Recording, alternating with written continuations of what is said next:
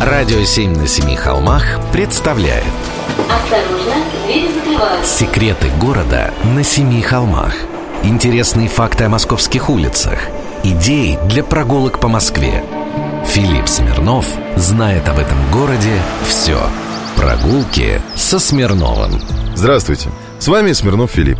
Среди московской интеллигенции говорить о Царицыно считается неприлично.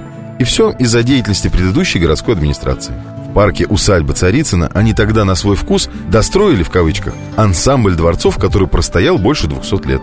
Царскую вотчину отдали Пиплу. А Пипл, как говорится, хавает. Новострой народу понравился, подмену не заметили. Но истории в этом месте меньше от этого не стало. Усадьба была любимым местом отдыха многих известных личностей. По глухим дорожкам Царицына прогуливались Достоевский и Тютчев, Чехов и Бунин, Чайковский и Тимирязев и другие интеллигенты. Вся эта почтенная публика приезжала в Царицыно, потому что здесь было очень изысканное и дорогое московское стародачное место. А изначально Царицыно было имением Голицына. Потом Петр Великий отобрал у любовника своей старшей сестры эти земли и отдал опальному государю Молдавии Кантемиру. Сюда переехало две тысячи молдавских душ. Жили ладно. Кое-кто на стройке подрабатывал. Сам Кантемир много сделал для украшения своей усадьбы. Однако территории были столь обширны, что наследники его решили от земель избавиться и продали их российской короне. Екатерина Великая приступила к московской стройке века с душой и необыкновенным запалом. Правда, денег на строительство с каждым годом давало все меньше. А когда главный архитектор усадебного комплекса Баженов сошелся с масонами и стал мутить против императрицы, как ей показалось, то она прогневалась и велела дворцы разобрать и перестроить. Пригласили архитектора Казакова. Тот за свой счет вел переустройство усадьбы, да не преуспел. Екатерина умерла, а финансы спели романсы. На много лет здесь остались руины величественных построек. Однако сад жил – Оранжереи Царицына славились на всю Москву. И сюда приезжали, как говорилось, погулять. Прогуливались пешим ходом и верхом, рыбачили. Известно, что внук Екатерины Великой, Александр I, любил смотреть в гладь царицынских прудов с удочкой в руках. Услугам отдыхающих были некоторые постройки и руины 18 и 19 веков. Вот именно это, подлинное, и стоит сейчас посмотреть в Царицыно интеллигентному человеку. Запоминайте. Павильон Нерастанкина, Миловида, храм Цереры – от 18 века осталась еще земляная пирамида и кавалерские корпуса. А из 19 века до нас дожили гротесковые мосты, русалкины ворота, башня-руина.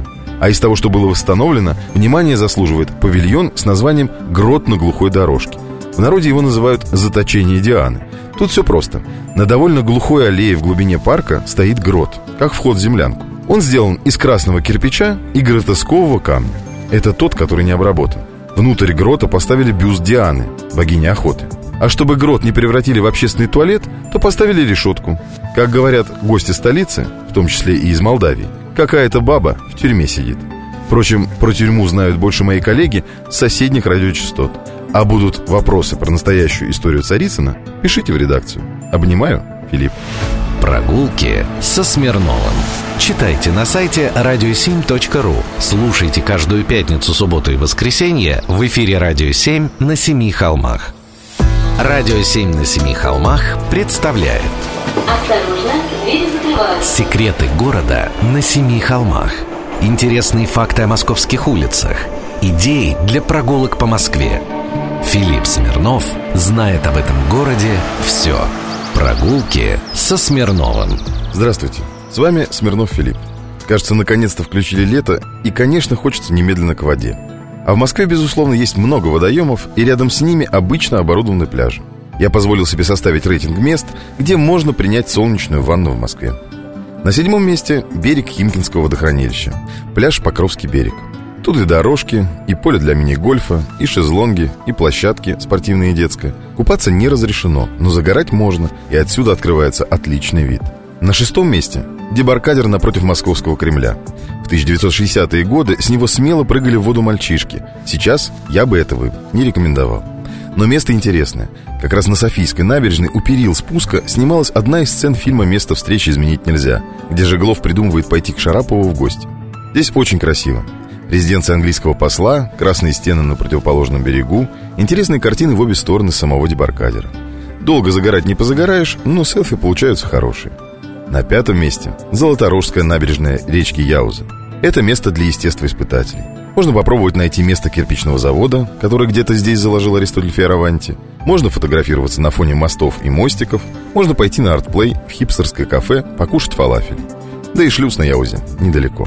На четвертом – набережная в Коломенском. Тут красоты с избытком, да и отдых, что называется, ближе к состоянию а-ля натюрель. Блины и шашлык, зазывало на речные прогулки, тушки отдыхающих.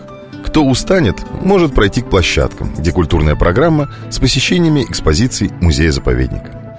На третьем – Лисий нос. Это неофициальное название полуострова близ парка Левобережный.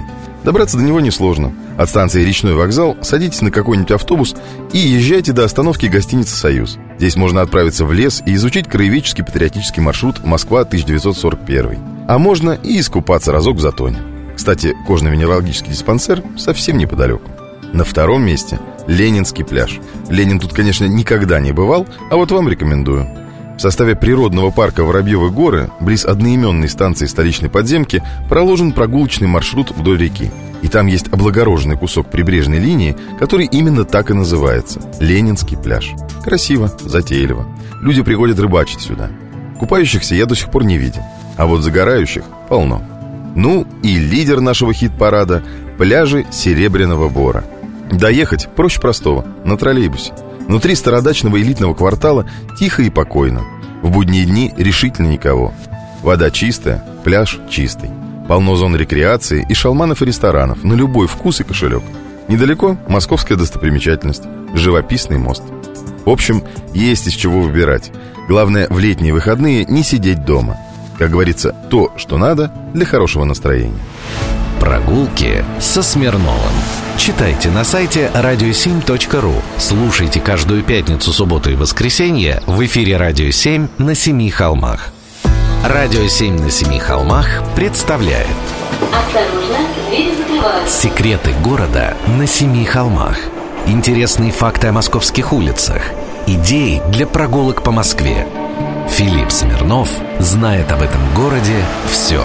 Прогулки со Смирновым. С вами Смирнов Филипп. Знаете ли вы, что во французском языке тоже есть слово «дача»? Правда, произносится оно иначе – «дача». И в нем утрачен изначальный смысл. Дача – это то, что дали. Для французов это просто загородный домик.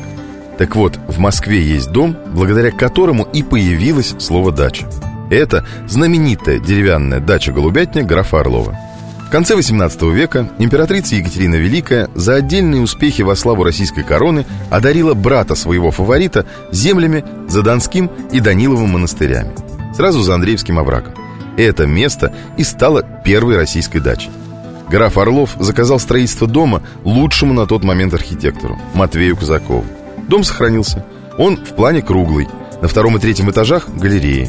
Согласно городской легенде, эти галереи были сделаны специально для хозяина. Граф Орлов занимался разведением лошадей, это он основал Хреновский конезавод, и для него вывели Орловского рысака. А еще он разводил голубей. Именно он вывел ценную породу голубей, высоколетного турмана, который еще называется Орловский хохлатый. Эта птица очень вынослива, а в воздухе умеет даже кувыркаться. На Западе подобную породу называют роллеры, а голубей из голубятни графа Орлова-Чесменского очень ценили. Дом графа стоит во втором Михайловском проезде, в глубине парка.